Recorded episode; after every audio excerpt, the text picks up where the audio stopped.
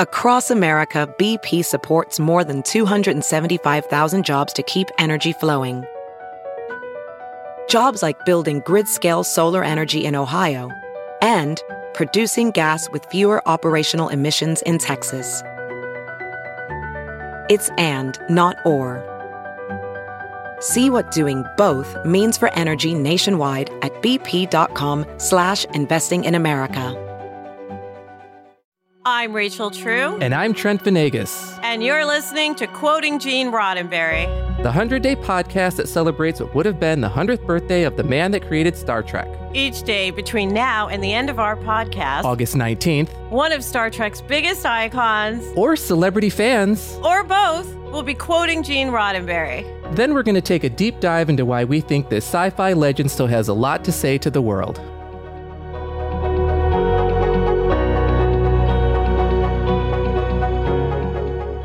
Today's quote is read by Star Trek Strange New Worlds actor Babs Olusanmokun. We are in the information age. So much so that it doesn't matter if you live in New York, or Birmingham, or San Francisco, or wherever you are. You're part of this exciting kaleidoscope. Welcome back to the podcast, quoting Gene Roddenberry. And this week, Trent and I are lucky enough to have as a guest and co host New York Times number one best-selling author Scott Sigler. Hello, thank you guys for having me. Uh, I'm a huge Scott Sigler fan, by the way. I'm just going to get that out of the way. I love his books. I love his writing. They're so entertaining. So I'm super delighted that Scott is here this week. And per this quote, it's interesting to me. We're gonna throw it to Scott, but what's interesting to me is it's 1988, right? Yeah. Mm-hmm. And yep. people don't realize, like, my dad had computers in 1982, and I was on mm-hmm. something called I don't know what, but it was the web, basically. Yeah. Uh, it looked look kind of like chat rooms and things, and that was when consumers had it. So other people mm-hmm. had it much, much earlier than that. So mm-hmm. we have been in this. I still consider what we're in the wild, wild west, though of it all, frankly. And we are in the connection age. So, mm-hmm. Scott, why don't we just say what thoughts do you have on this quote? Well, I looked up a little bit before this, and AOL launched in 1985. So oh, still, wow. Still in its infancy and hadn't attained massive adoption yet. And I think it's probably safe to say that AOL was the, the gateway for a lot of people to get online. Uh, you know, so I, I feel like uh, having graduated high school in 88, I was in that first generation to to get to go online and talk to people in other other countries, other places, independent of culture, et cetera, and starting to get away from that proximal effect of having to be in the same room or you know have people be in the same geographic area for a phone call, et cetera. Just go go online and meet completely random people. Mm-hmm. And, you know, being in uh, America in the Cold War and being able to talk to people in Russia and other places was was pretty staggering. So I, this is a this is a pretty cool quote to me. I'm so surprised that AOL goes back that far, honestly, because I so associate it with the 90s. I didn't get online. I my first internet experience was on America Online, uh, but in 1994, when I got my first Macintosh PC, Power PC, mm-hmm. whatever the model was, and uh, back when you used to have to not only have dial up at you know 144k baud uh, but they also charged you by the hour. So I remember, you know, running up that bill pretty. Uh, Wait, was this when high. they were sending out CDs, like five yeah. CDs a day? I would yeah. get. Like yeah. you could plaster an entire for 100, wall for hundred free hours, and that's how they get you because at hundred hours is not enough once you are uh, interacting with these people from all around the world. And the thing that I remember most about my first uh, interactions on AOL and online was not the World Wide Web. It was the chat rooms that were set up in yeah. AOL. And I remember hanging out in like a industrial music room or, or, a nine inch nails room or something like that and communicating with people in real time on the other side of the country. That blew my mind that it was happening in real time on the other side of the country. And now here we are right now. We're recording this podcast remotely. Uh, Rachel is uh, somewhere is, in the U.S. is uh, not here in L.A. I'm in L.A. And Scott, I th- are you in San Diego? San Diego, yes, sir. So you know, here we are. We're all connected, uh, and just kind of like those same early pioneers who were you know logging online and connecting. Yeah, and you talk, talked about like being like kind of the wild, wild west, and, and now we uh we have literally have you know land barons, railroad barons, if you will, you know, uh, people running Facebook and and the other sites like that. Yeah. They in Google, these are you know the Rothschilds and you know the uh, I'm failing on my history, but you go back and look at the lumber barons, the copper barons, the gold Yeah. barons back in the American West, and it's largely replicated. It's the same thing. We've got people who got there, had the right right product, the right time, were the right amount of ruthless, and Yeah. now they are massively wealthy. I You're like that you said right. the right amount of ruthless because it is because even when we think about the um, billionaires in space in the last week, like I kept thinking back. I'm not going to mention the poem I've mentioned 20 times that everyone's talking about now, but what I will say is I kept thinking, but in Star Trek and Gene Roddenberry's world, they didn't go out and and uh, they didn't go out into space and start talking to all these other galaxies until we had kind of dealt with the problems here. And Yes. so I have no problems with a with a billionaire going to outer space, except he doesn't pay taxes, much like the robber baron Scott mentioned. Those guys, uh, the reason the library that I love so much is called Carnegie is because he had enough money that because he didn't pay any taxes, so at least he was altruistic enough or smart sa- business savvy enough to donate enough money for the library. So. I don't. I know that the space race is another part of uh, that we're in now is another part of of the wild, wild west, right? But I think it leaves out, per this quote, you're part of an exciting kaleidoscope, and I think you know the two billionaires in space leaves out the other colors of the kaleidoscope, if Yeah. you will. What do you guys Yeah. think about that? From just looking at the service level, that seems pretty obvious that we have a, a certain demographic that is controlling a large amount of the wealth in the world, and certain gender controlling a large amount of wealth in the world. Yep. Um, whether they should get to do that with their money or not, I don't know anything about the cost of that and what that could do for other areas. But we're also talking about people who have not exactly dedicated their lives to altruism, to taking their fortunes and spreading the wealth wide and far and deep. We're talking about people who have largely focused on building this one thing and becoming as rich as humanly possible. And I think at least one of those people is at one point was the richest person in the history of mankind. Wow. But that's so mind blowing to think that you have for all of the all of the wealth and power that has been in various places on this globe over all the centuries. It's you know, it's we have a person right now who is the the richest that's ever been.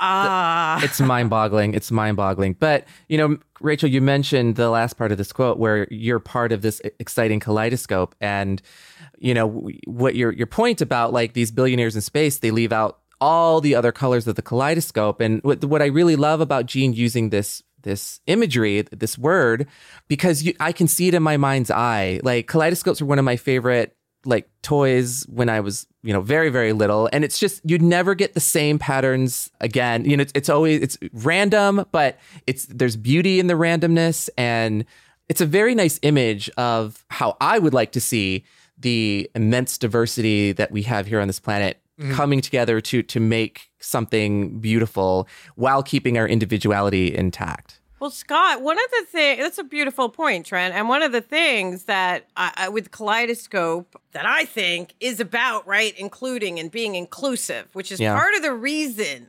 why I want it different, different colors, different shards don't actually have to match up and be the same. Yep. So for me, uh, Kaleidoscope is almost a stand in word for diversity, which Yeah.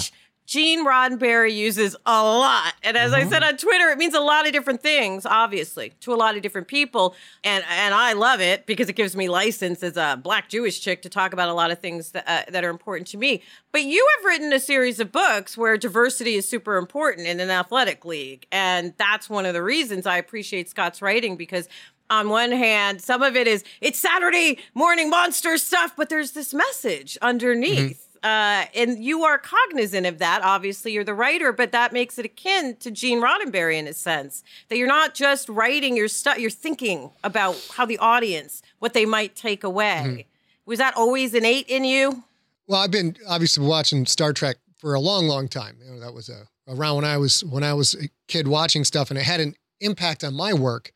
And what the one you might be referring to is uh, the Galactic Football League, which is a YA series, which is an American pro football league, 700 years in the future, set against uh, it's a spacefaring hero quest set against the backdrop of an American pro football league. Wow. But in this league, part of the influence of Gene's work is that my aliens don't they're not similar to us. They're not just us with a different color skin or slightly different ears or what have you. They're um, completely different different evolutionary paths and very physically different to the point where to win in this league, you have to have races. You have to have players from all the five different major races because their physiology makes them specialize at a particular position. You know, you can have 1,200 pound linemen, you can have receivers that can jump 20 feet in the air. Wow. Humans can't do all those things, but each individual race finds its niche.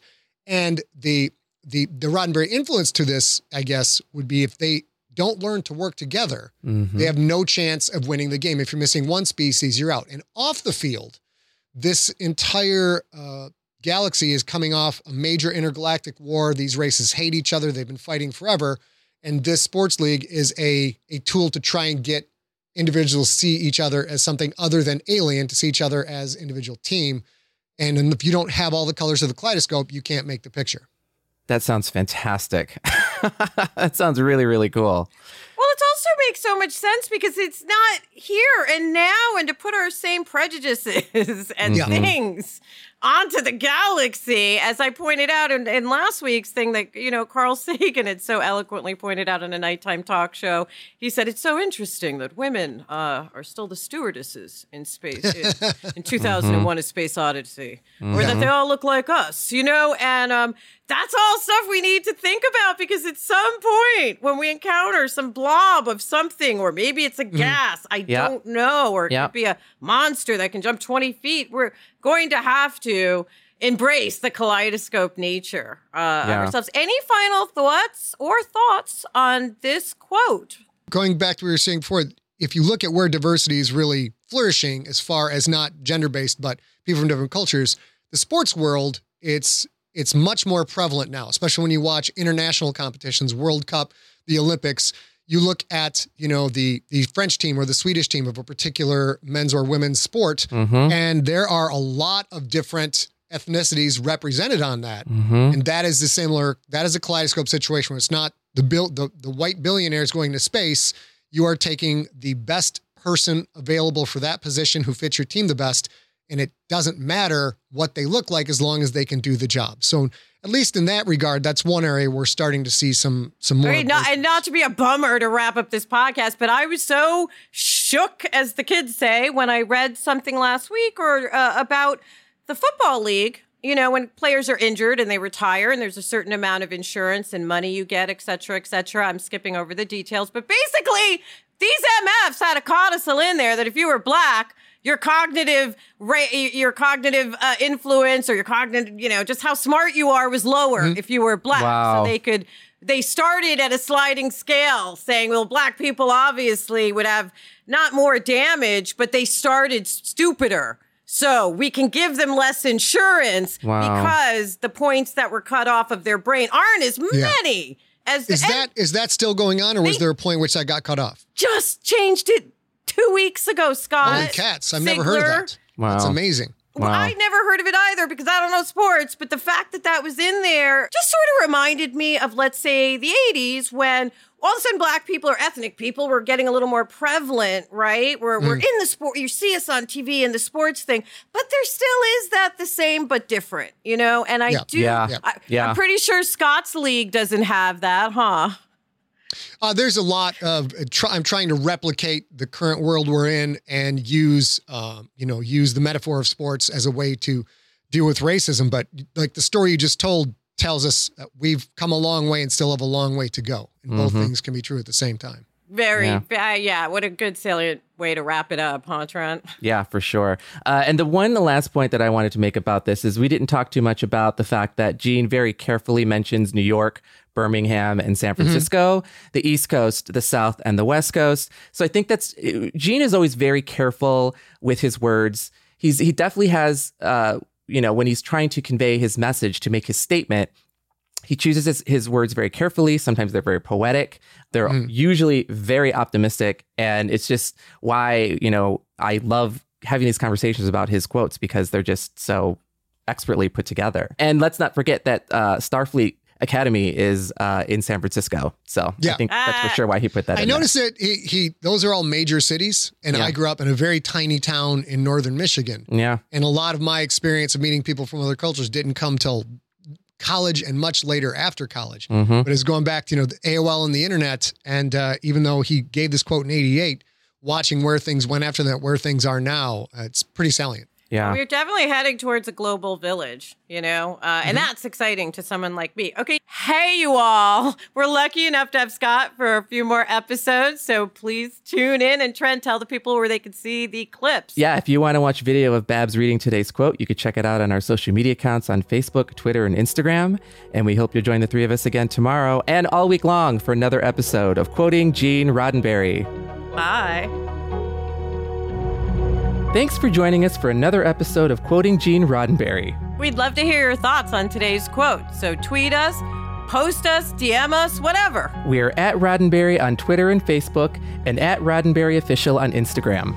Quoting Gene Roddenberry is a Roddenberry podcast hosted by me, Rachel True. And me, Trent Venegas. Producing are Claire Kramer and Kelsey Goldberg, with executive producers Trevor Roth and Rod Roddenberry. Engineering and editing are provided by Elizabeth Joy Wyndham. And special thanks to all those who were kind enough to read a quote and give a voice to Gene Roddenberry's everlasting words. Live long and prosper.